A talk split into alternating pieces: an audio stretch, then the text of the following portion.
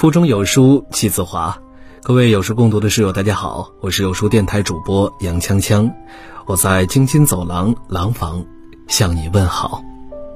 今天为你分享的文章来自于有书晚清云宝儿，我们都欠武汉人一句谢谢。前几天，美国福克斯电视台的主持人杰西在节目里大声斥责中国，甚至要求中国人道歉，还义正言辞地说，病毒起源于中国，但从没听说过中国一句道歉。我只想说，传染源根本不在武汉，中国不需要道歉，武汉更不需要道歉。而且根据最新研究，钟南山院士都说。疫情首先出现在中国，不一定是发源在中国。疫情爆发之后，不仅是武汉，甚至是中国人都被歧视。但即便是被指责、被谩骂、被歧视，我们还是默默地承受着一切。尤其是武汉人，牺牲更大。我们要永远记住，他们是用生命在牺牲。世卫组织考察组外方组长曾在北京的新闻发布会上说了一席话，让翻译小姐姐数度哽咽。他说：“我们要认识到武汉人民所做的贡献，世界欠你们的。当这场疫情过去的时候，希望有机会带世界再一次感谢武汉人民。我知道在这次疫情过程中，中国人民奉献很多。一句话道尽了武汉人。”甚至所有中国人的委屈。钟南山曾说：“武汉是一个英雄的城市。”深以为然。前有辛亥革命、武昌首义，开启共和之门；后有抗日战争、武汉会战，彻底扭转了局势。毋庸置疑，武汉本身就是一个英雄的城市。英雄的城市，就有无数英雄的人民。再回头看看封城四十天以来的武汉，才发现我们欠武汉人的这句话，真的该还了。为了不把病毒放出去，为了避免更多的人感染，武汉这座有着两千万人口的城市，在疫情开始的第三天决定封城。战争打响了，第一个战场就是最前线，多少武汉人赤手空拳跟病毒做斗争。甚至还不知道怎么打败对方，就被对方重重的撂倒在地，再也没有爬起来。电影导演王启明回忆凌晨四点起来，得知封城的消息后，身体越来越沉，呼吸变得急促，心里最后的那道防线完全垮掉了。所有的通道都关闭了，公交、地铁、游轮，整个城市按下了暂停键。每个普通人只能在巨大的变故面前面面相觑、惊慌失措。但这个不过是前奏而已，接下来才是掀起的巨浪，无声的离别，沉默中的消失。一个女孩在豆瓣写日记：十二月底，她在旅游逗宠物，献宝一样给妈妈吃自己种的番茄。一月二十三日，母亲患病，接着父亲确诊。母亲走了，父亲也走了，他自己也患病了。之后不过二十天，他说：“万箭穿心，也不过如此。”一个叫做常凯的电影人，父亲、母亲、姐姐，他自己，在十七天时间内全部惨烈离开。他写遗书说：“怎奈位卑言轻，床位难觅，直至病入膏肓，错失医疗良机。”万般不舍，字字锥心。不是两千二百五十一个人去世了，是一个人去世这件事儿发生了两千二百五十一次。我们因为疾病惨痛的死去，临终却不能拥有一场体面的告别。那些在武汉务工的外地人，每天只能在街头游荡，在垃圾堆里捡剩饭吃，住在车库里。等待这场疫情真正过去，但即使是这样，武汉没有乱，他们咬牙承接命运的恶意，以达观的精神面对灾难，还释放出了最大的诚挚和善意。那位在豆瓣写日记的女生没有恨，只是体恤地说：“他们已经尽力了，医疗资源就只有这么多。那些在天桥下休息的流浪者说：“能够有个地方不淋雨就可以了。”甚至他们在方舱医院跳起了广场舞。他们说：“对不起，我们给你们添麻烦了。”他们逮着一切机会跟帮助他们的人说着感谢。主持人白岩松曾说：“千万不要在网上去写一些特别让武汉人伤心的话，因为做出了巨大努力和牺牲的，恰恰。”是武汉人，武汉人自主封城，主动隔离，放弃一切，拿命保护全国人民，最该让我们说一声感谢。战争中第二个战场就是医院，封城之后的二十三日下午，有一段医生崩溃哭嚎的视频，曾刷爆朋友圈，却也撕开了医护人员面对的悲惨现实。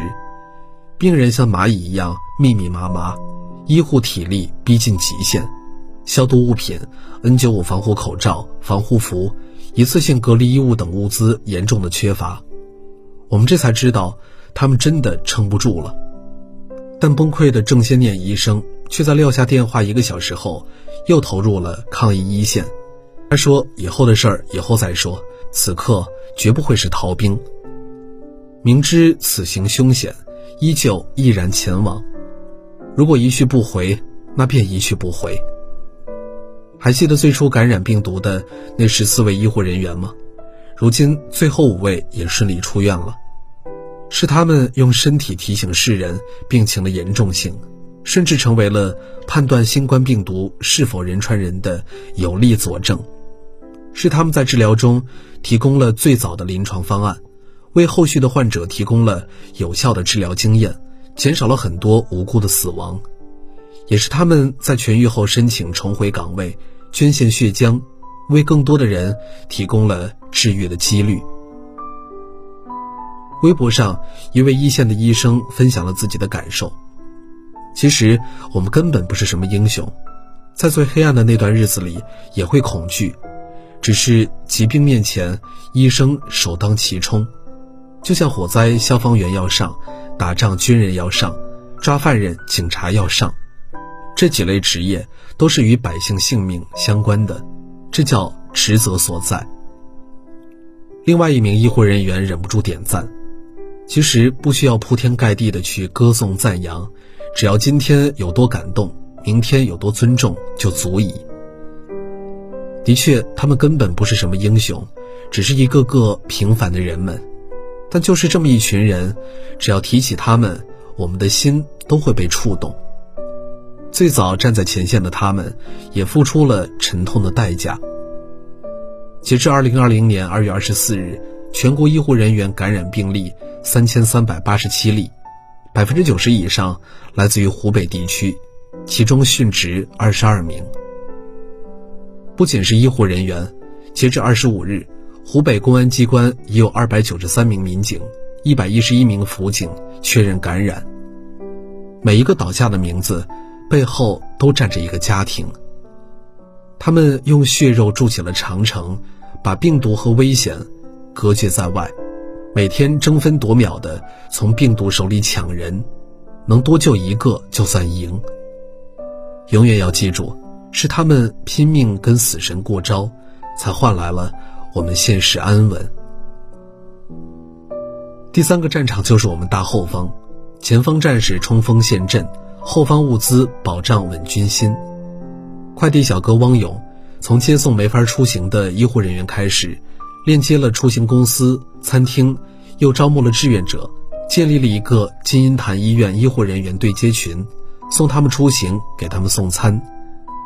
哪怕是眼镜片坏了，手机屏碎了。需要买拖鞋、指甲钳、充电器，甚至是秋衣秋裤，在群里通过接龙喊一声，很快就会有专人采购，帮他们搞定。健身教练新野封城之后开始做骑手，最远的一次是帮一个四十公里外的女孩买菜，女孩的父亲感冒了，他不敢去超市。上午十点买菜，中午十二点骑着共享单车出发，下午四点才到。女孩用家里仅有的食材给他炒了一碗蛋炒饭，端下楼，远远地看着他吃。后来晚上八点才到家，浑身酸痛的厉害，却开心的像个孩子。肖亚星加入了爱心车队，又把自己经营的酒店贡献出来，为医护人员提供免费住宿。他总听到那些志愿者说：“我家在这里，我武汉的，我不搞哪个搞。”以前总觉得像吵架一样的武汉话，忽然变得动听起来。托尔斯泰曾写道：“他们开始懂得死亡时刻威胁着每个人，他们也开始懂得疾病不应该把人们分开。”恰恰相反，它应该为人类相爱提供机会。一场疫情让武汉在一瞬间凝固，但这座城市并没有冷却，沉寂的外表下，温暖甚至每一个街道而流动。因为有那些挺身而出的、坚定守护的，有那些舍命相搏的、默默付出的。疫情下的武汉依旧美丽，冷静的街市不曾失去温暖。灾难中的人们紧紧拥抱，这样不差火的武汉，这样不服周的武汉人，又怎么不值得一声感谢呢？第四个战场就是科研攻关，刻不容缓。三月二日，领导人考察疫情防控工作时强调，一定为打赢疫情防控阻击战提供科技支撑，这是此次战役最重要的一环。要想战胜疫情，必须依靠科学。二月十二日上午，四十七岁的肖贤友在武汉市第四医院写下了一份遗书：“我的遗体捐献给国家，我老婆呢？”歪歪扭扭的两行字，让无数人瞬间泪目。肖贤勇是一个二手车老板，一月十六日发病，后来病情不断恶化，他就提出了要捐献遗体。还拒绝打白蛋白，希望可以留给更需要的人。二月十一日，他跟老婆聊天，嘱咐老婆：“支付宝里有钱，我的尸体给国家。”二月十三日，这个惦记着爱人又装着大爱的男人，因为医治无效，永远离开了人世。从死者为大、入土为安等传统观念中超脱，并不是一件容易的事儿。这个普通的武汉男人。在生命最后的时刻，做了一个了不起的决定。就像韩剧《浪漫的金医生二》中所说的，对于有些人来说是送走了一个人的悲伤，而对于有些人来说，这会成为希望；对有些人来说，这是能再一次活下去的意志。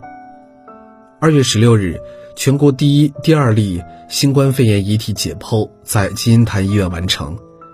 负责遗体解剖事宜的医疗队领队郑军华说：“他们所做的贡献，会让人们对这种新型病毒有更直观的了解。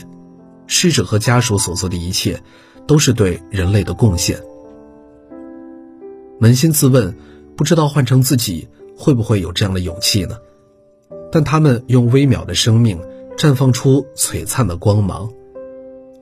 这一次是武汉人。”将自己最后的光和热留在了人类医学史上，因为他们，我们可以把病毒这个敌人研究的更加明白，甚至对于这场战役的胜算又增加了几分。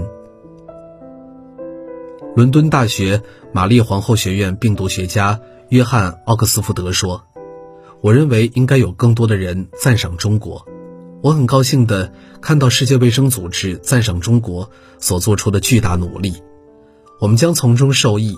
世界上所有其他地区都是如此。这样的武汉人实在值得我们千千万万次感谢。就像钟南山院士所说的，这是一个人类的疾病，不是一个国家的疾病，更不是武汉的疾病，但武汉成为了病毒与人类鏖战的第一战。当这场战役打响，武汉就像是一个冲在最前面的勇士，以一个一个倒下的生命拉响了警报，以血肉之躯抵挡着千军万马，然后又以牺牲的姿态做出决定：你们先走，我来断后。八万零一百五十一例确诊病例，其中武汉四万九千四百二十六例，两千九百三十四例死亡病例，其中武汉两千二百五十一例。最近多地确诊病例为零，疫情数据线转头直下。北上广深这些曾被国际预测感染可能达到数万的城市，御敌成功，幸运脱险。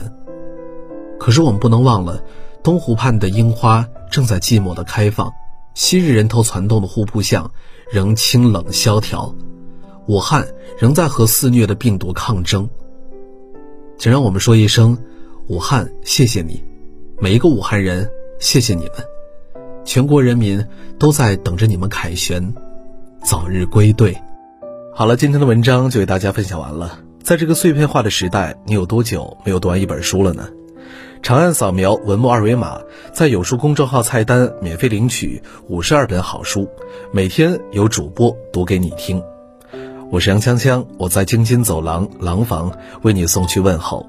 喜欢这篇文章，走之前记得在文章末尾给我们的文章点一个再看。